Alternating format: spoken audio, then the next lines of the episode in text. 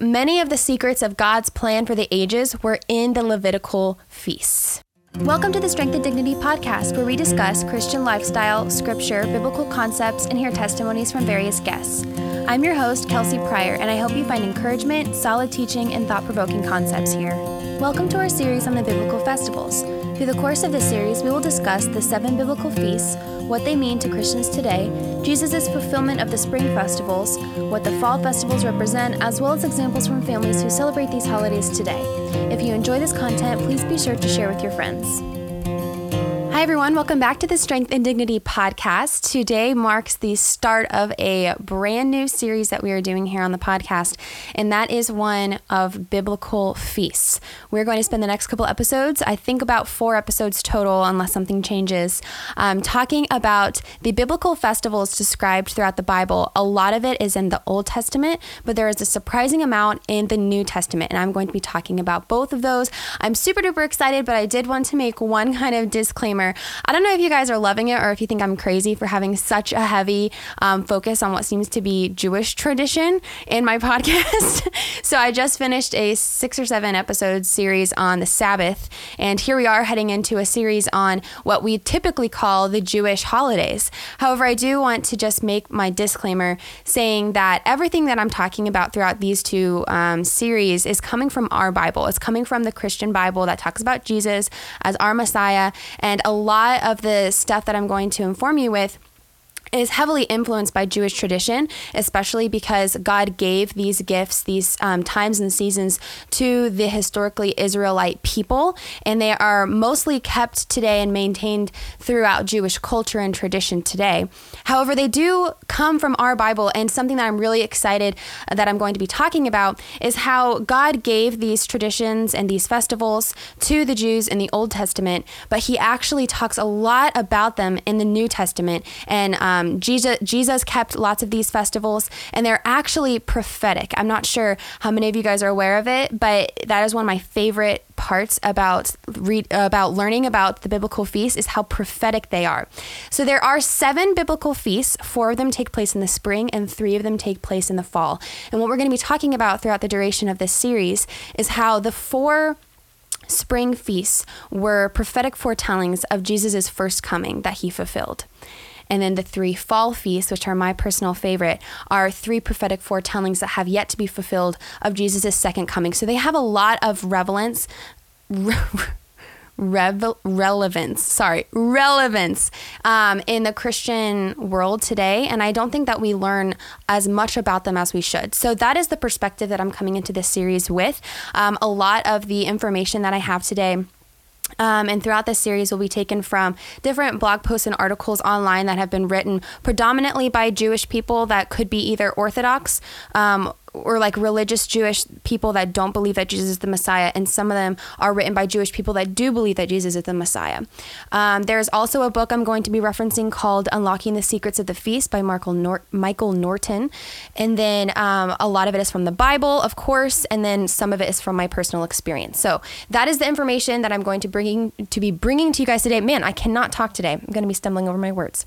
Um, that is a lot of the information I'm going to be bringing to you guys throughout this series, and I'm super super excited because I don't think this topic is quite talked about enough. And we are heading into the season of the fall feast. So hopefully I can um, keep up with this series and bring you guys these episodes um, as we're celebrating the fall feasts, which are traditionally referred to as the high holy days in Israel today. That's what they're talked about because there's three of them right in a row. Um, so I'm super excited. Um, so I'm going to be starting off this episode with this is really just a broad brush overview of what are the biblical feasts. Um, why do we care about them? Aren't they Jewish tradition and Jewish holidays? Why should Christians today that are not Jewish care about them? Um, and I'm going to open us up with a quote from the book Unlocking the Secrets of the Feast by Marco, Michael Norten. Um, he had a conversation with a Messianic Jew named Zola Levitt, um, who went on to become an author himself. But this quote um, said says many of the secrets of God's plan for the ages were in the Levitical feasts. So if you want to know the secrets of God's plan, then you might want to be paying attention to the biblical feasts. And lots of rabbis do agree that if you seriously study the feasts, you will experience a blessing that will be beyond your expectations. So if you want to unlock the secrets of God's plan and if you want to experience blessing beyond your expectation, then this is a series that you're going to be really excited about. Um, another thing to note is that in Leviticus 23, that I'm about to get into, God references to these feasts as his feasts, not as Israel's feast. So he does give them to Israel and he um, commands them to adhere to the feast according to the guidelines that he lays out in Leviticus 23. However, they are his feast. So um, if you have, if you're still having a tr- trouble like differentiating the Jewish tradition from what Christians today should be worried about, think about these feasts as the Lord's feast. These are something that he, that is of the desire of his heart that he bestows to mankind. And he bestowed them to us through the Jewish people as an example to us us, but that doesn't mean that they need to stay Jewish tradition and Jewish holiday exclusively. So, okay, now that we've covered that, I am just going to read, I'm just going to actually read Leviticus 23 because this whole thing lays out all seven feasts plus the Sabbath.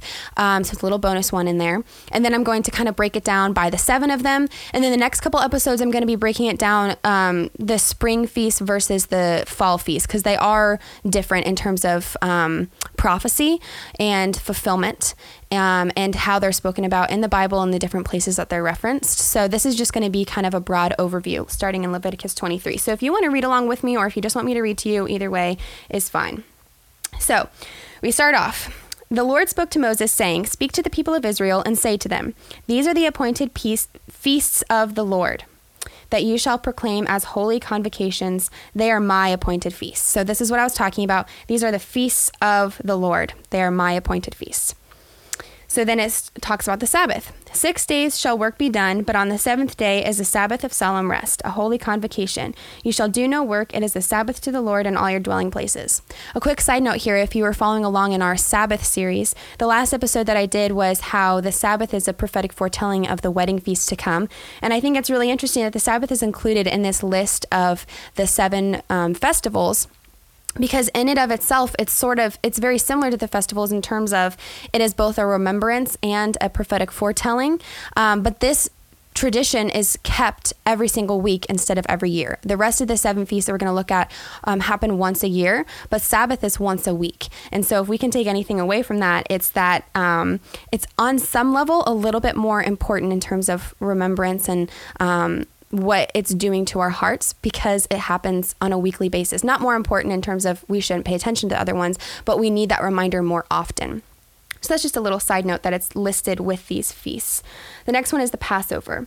These are the appointed feasts of the Lord, the holy convocations which you shall proclaim at the time appointed for them. In the first month, on the fourteenth day of the month of twilight, is the Lord's Passover. And on the fifteenth day of the same month is the feast of unleavened bread to the Lord. For seven days you shall eat unleavened bread. On the first day you shall have a holy convocation. You shall do no you shall not do any ordinary work, but you shall present a food offering to the Lord for seven days. On the seventh day is a holy convocation. You, shall, you shall do no ordinary work. So, something that's interesting about this that you'll see throughout is that God really doesn't want you doing any ordinary work during most, if not all, of these feasts. Um, the Feast of First Fruits and the Lord spoke to Moses, saying, Speak to the people of Israel and say to them, When you come into the land that I give you and reap its harvest, you shall bring the sheaf of the first fruits of your harvest to the priest, and he shall weave the sheaf before the Lord, so that you may be accepted. On the day after the Sabbath, the priest shall weave it. And on the day when you weave the sheaf, you shall offer a male lamb, a year old without blemish, as a burnt offering to the Lord. And the grain offering with it shall be two tenths of an ephah um, a fine flour mixed with oil, a food offering to the Lord with a pleasing aroma, and the drink offering with it shall be of wine, a fourth of a hin. And if ye shall eat neither bread nor grain, parched or fresh until the same day, until you have brought the offering of your Lord. It is a statute forever throughout your generations and all your dwellings. So, another thing that you'll notice is that he cares a lot about when they keep it. So, he tells them the exact date that he wants them to keep it um, and the measurements of things that he wants them to use as their. Um, when they're celebrating, so their food or their offerings, etc. So this is a chapter it's in Leviticus, and I think a lot of us want to kind of breeze over Leviticus because it has all these laws that might have kind of boring side notes or uh, boring like implications. Like this is how many males, this is how old it needs to be, this is what animal it needs to be, and this is the sacrifice, and this is the sin that it covers. But we can actually learn a lot from the Levitical laws. So, obviously, this is one of them. I'm going to read this next one that occurs in the spring, and then we'll take a pause on reading scripture and talk about it. Um, okay, so verse 15 continues You shall count seven full weeks from the day after the Sabbath, from the day that you brought the sheaf of the weave offering. You shall count fifty days to the day after the seventh Sabbath. Then you shall present a grain offering um, of new grain to the Lord. You shall bring from your dwelling places two loaves of bread to be weaved, made of two tenths of an ephah. They shall be of fine flour, and they shall be baked with leaven as first fruits to the Lord. And you shall present with the bread seven lambs, a year old without blemish, and one bull from the herd, and two rams. These shall be a burnt offering to the Lord with their grain offering and their drink offerings, a food offering with a pleasing aroma to the Lord. And you shall offer one male goat for a sin offering, and two male lambs a year old as a sacrifice of peace offerings. And the priest shall weave them with the bread of the first fruits as a weave offering before the Lord, with the two lambs. They shall be holy to the Lord for the priest, and you shall make a proclamation on the same day. You shall hold a co- holy convocation. You shall not do any ordinary work. It is a statute forever in all your dwelling places throughout your generations. And when you reap the harvest of your land, you shall not reap the you shall not reap your field right up to its edge, nor shall you gather the gleanings of your harvest. You shall leave them for the poor and for the sojourner. I am the Lord your God. Um, one thing that I'd like to point out is that when it says um, it is a statute forever in all your dwelling places throughout your generations, this is actually significant for the Jewish people because they have multiple dwelling places as they've been dispersed throughout the nations multiple times. They're not always dwelling in Israel, the land that the Lord gave them. They wandered for 40 years in the desert. They were taken to exile in Babylon. They were dispersed throughout all of the nations. Um, Prior, uh, post I think 70 AD after Jesus they were dispersed and um, to all the countries of Europe and then obviously there's tons of them now in the states. So they're not all um, throughout history they have dispersed throughout the land. So they're not all in Israel. And so it's interesting that God points out in all of your dwelling places and throughout all of your generations. So I just wanted to point that out as a little side note. Okay so those were the four um, spring feasts. We talked about Passover unleavened bread first fruits and um, the Feast of Weeks, which is called Shavuot. That just literally means weeks. Okay, so let's talk about different times that these um, feasts were kept throughout Scripture. So we can point back to Exodus 12, which was the first Passover and the first unleavened bread. This is um, the exile from Egypt. You're probably all familiar with it if you've ever seen the Prince of Egypt movie or read any children's book about Moses. You're probably familiar with the exodus of the Jewish people from um, from Egypt. That's the parting of the Red Sea into the Promised Land. How they disobeyed God and then wandered in the desert for 40 years. Um, but that night that they were preparing to leave, God had a bunch of really strange commands. He was sending the angel of death to kill all of the firstborns in the land, and the only way that they could um, that they could have the angel of death pass over their house is by sacrificing a newborn lamb and spreading its blood on the doorpost to say that someone has already died.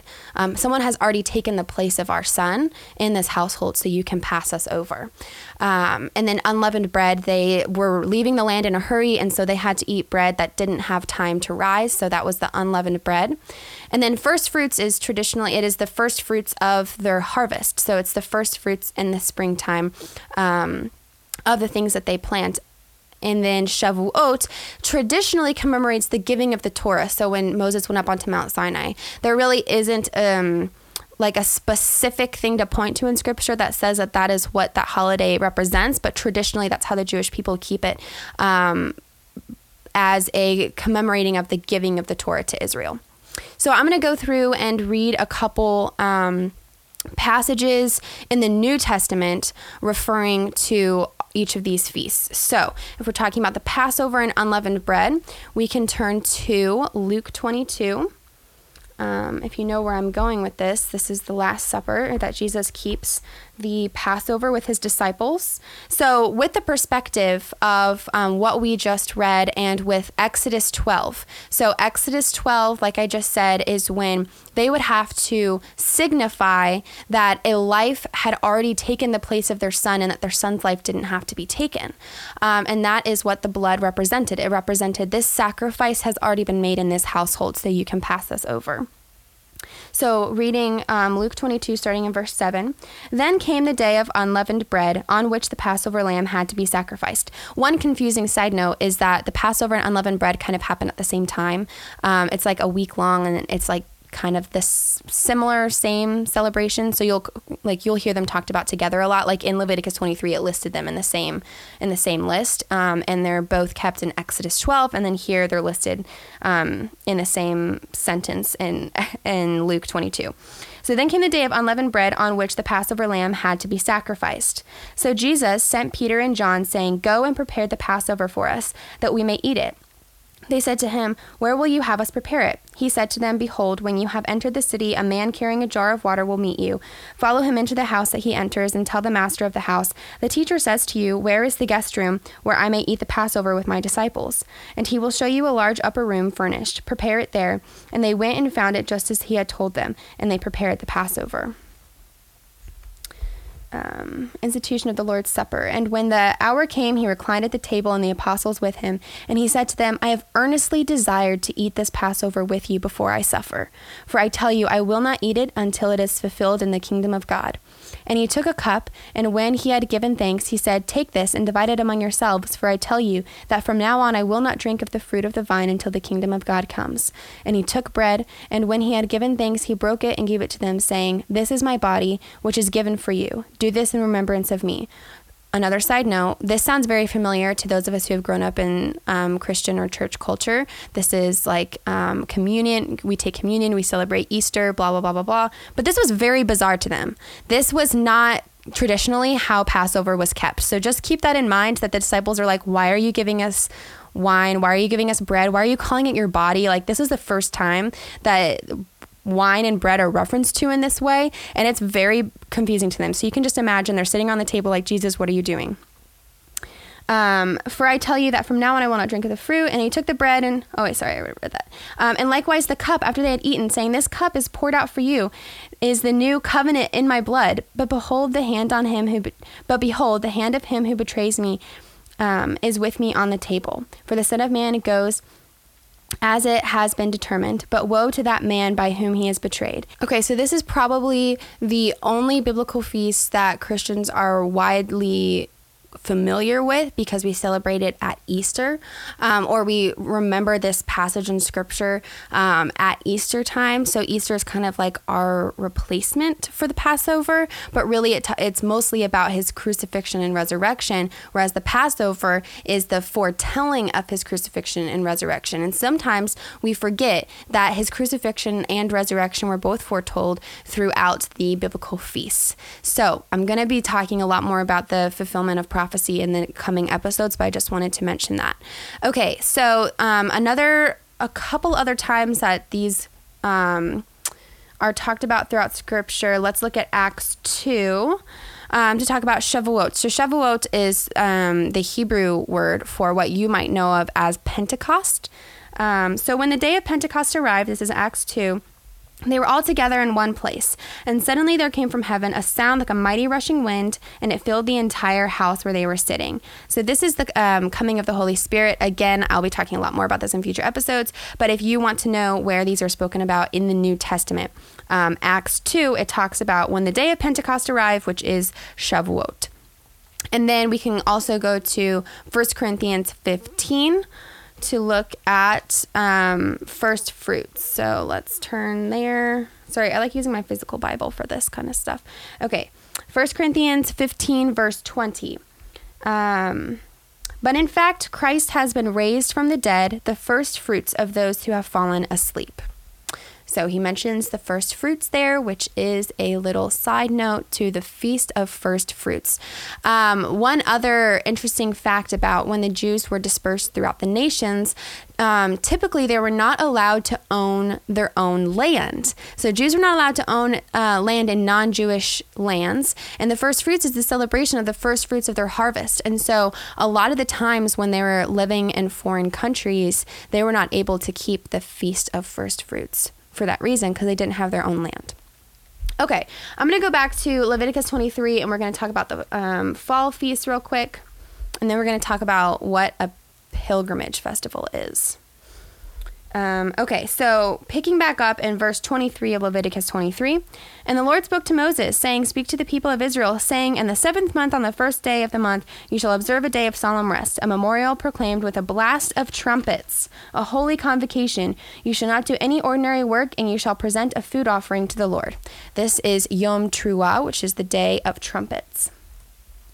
Next is, and the Lord spoke to Moses, saying, Now on the tenth day of the seventh month is the day of atonement.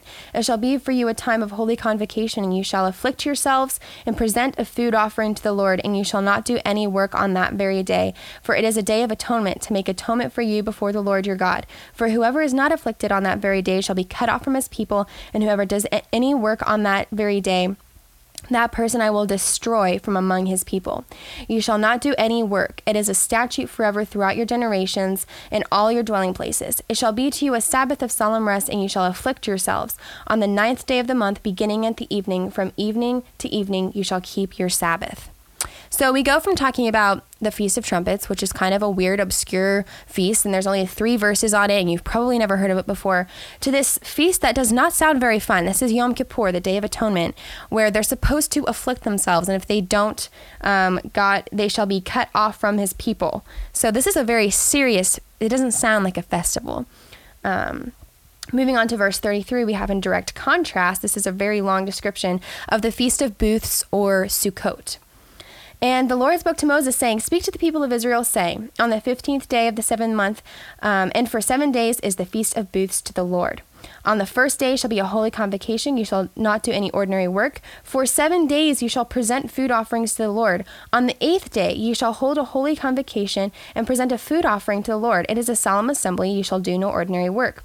These are the appointed feasts of the Lord, which you shall proclaim as time as times of holy convocation for presenting to the Lord food offerings, burnt offerings, and grain offerings, sacrifices and drink offerings, each on its proper day, besides the Lord's Sabbaths, and besides your gifts, and besides all your vow offerings, and besides all your free will offerings which you give to the Lord.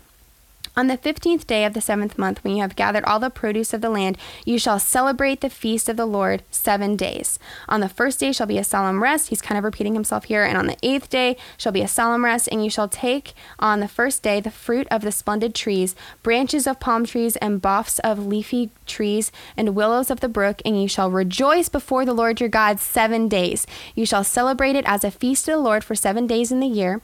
It is a statute forever throughout your generations. You shall celebrate it in the seventh month. You shall dwell in booths for seven days. All native Israelites shall dwell in booths, that your generations may know that I made the people of Israel dwell in booths when I brought them out of the land of Egypt. I am the Lord your God. Whew! Okay, so we have in direct contrast to the Day of Atonement when they're supposed to be afflicting themselves, the Feast of Booths where they're supposed to be celebrating for seven days straight. And I will tell you, Yom Teruah, Yom Kippur, and Sukkot are the three fall holidays are my personal favorite because they're so fascinating. And one of the reasons that they're so fascinating is that they are prophecies that have yet to be fulfilled, but that scripture still talks about in the New Testament. So we're going to flip back over to 1 Corinthians 15. Um, but there in verse 52, actually, is where Paul still talks about Yom Teruah. I don't know if he knows he's talking about Yom Teruah. It's not specifically said. But in verse 51, Behold, I tell you a mystery. We shall not all sleep, but we shall all be changed. In a moment, in the twinkling of an eye, at the last trumpet. For the trumpet will sound, and the dead will be raised imperishable, and we shall be changed. So he just kind of makes this reference to this uh, amazing day when we're all supposed. It is a mystery when we, we shall be changed and we shall and the dead will be raised, and it has to do with the blast of a trumpet. There's another place that we hear about this in Revelation eight when we also hear about trumpets, and I'm not going to read the whole thing because there are seven trumpet blasts. Um, but if you want to read up on that, that's in Revelation 8. There are seven different trumpet blasts. Um, and this is obviously in Revelation when we're talking about the end times, something that hasn't actually happened yet. Um, and then Yom Kippur, we can look at Revelation 15 for Yom Kippur, which is um, the Day of Atonement. And Revelation 15 talks about the seven angels with the seven plagues. So, like we said, this is not a super fun holiday. Um, and we'll talk about what it foretells. But the seven plagues, the Day of Atonement, and the seven bowls of God's wrath in um, Revelation chapter 16 are kind of what Yom Kippur is talking about, which is, again, in direct contrast to what Sukkot is all about. Sukkot, we talk about in Revelation 21, the new heaven and the new earth, the new Jerusalem, when we get to dwell with God forever. So that's kind of a little teaser of what the next couple episodes are going to be like when we're talking about um, how Jesus fulfilled the, the four spring festivals and the three fall festivals are yet to be fulfilled. Um, another thing I wanted to mention is that there's this thing called pilgrimage festivals, which we can see in Deuteronomy 16. Um, starting in verse 16 Three times a year all your males shall appear before the Lord your God at the place that he will choose, at the feast of unleavened bread, at the feast of weeks, and at the feast of booths. They shall not appear before the Lord empty handed. Every man shall give as he is able according to the blessing of the Lord that you according to the blessing of the Lord your God that he has given you. So these are three times a year that the Jewish people are supposed to come before the Lord, um, actually to Jerusalem in the temple, and those are for um, the Feast of Unleavened Bread, the Feast of Weeks, and the Feast of Booths. So that is a little bit of context. Um, and I'm going to read this little snippet from a blog post that I found written by a Jewish person who does not who is not messianic does not believe that Jesus is the Messiah and the fulfillment of these festivals. So he says after the second temple was destroyed by the Romans in 70 AD, at the conclusion of the failed great revolt of the Jews against the Roman Empire, the pilgrimage festivals continue to be celebrated, but primarily as synagogue based worship services. For the past 2,000 years, since the cessation of the pilgrimages to the actual temple in Jerusalem, since it was destroyed, these holidays have retained the title of pilgrimage festivals. Prayers have replaced the animal sacrifices and the historical and agricultural themes of the festivals have become the dominant aspect of the holidays wherever they are celebrated throughout the diaspora. In Israel itself, many people continue to make what they consider to be a pilgrimage to the Western Wall, the remnant of the temple and one of the holiest sites in Judaism feeling that in doing so, they are following in the footsteps of our ancestors in temple times. So um, the pilgrimage festivals were um, about them making a pilgrimage to the temple. But his point here is basically the temple was destroyed in 70 AD. So we haven't been able to do that since then. Um, but there's different ways that Jews have kind of coped throughout the years in doing it through prayer and to synagogues or to the Western Wall in the Old City if they're able to. I actually got to witness this for the holiday of Shavuot when I was there a couple years ago. My friend and I woke up very, very early to go go to the Western Wall and see kind of all the all the Jews doing their pilgrimage to the Western Wall, which they believe is the um, the remains of the old temple in 70 AD. Okay, so that's kind of my broad, broad brushstroke overview of the seven biblical feasts. Um, we are going to be talking a lot more in depth of these throughout the next couple episodes, but I really hope that this piqued your curiosity and your interest, especially because we are coming up on the fall feasts. My family keeps Sukkot every single year, and it is our favorite holiday. And I'd also like to see if I can get a few testimonies of some of the people in my community that keep some of these um, holidays and see what they have to say and what some of their traditions might be. So stay tuned and we'll see. Um, if I can get that done. But thank you so much, you guys, for listening. I really um, am super excited that I get to share these things with you and kind of talk with you about it. If you want to head over to my Instagram, I talk a lot about the podcast throughout the week on there. So if you have any questions or if you have anything that you want me to add to future episodes, that is the place to do it. My Instagram is at underscore with strength and dignity underscore. Um, and there's also links below if you guys need to see my website or the blog post that I mentioned or my Instagram and Facebook and stuff like that. So I will see you guys next week. Thanks for listening to this episode of Strength and Dignity. If you enjoyed this episode, make sure you leave us a rating and review. That would help us out a lot with the algorithm so we can reach more people looking for encouragement in their faith journey. Hope you tune in next time.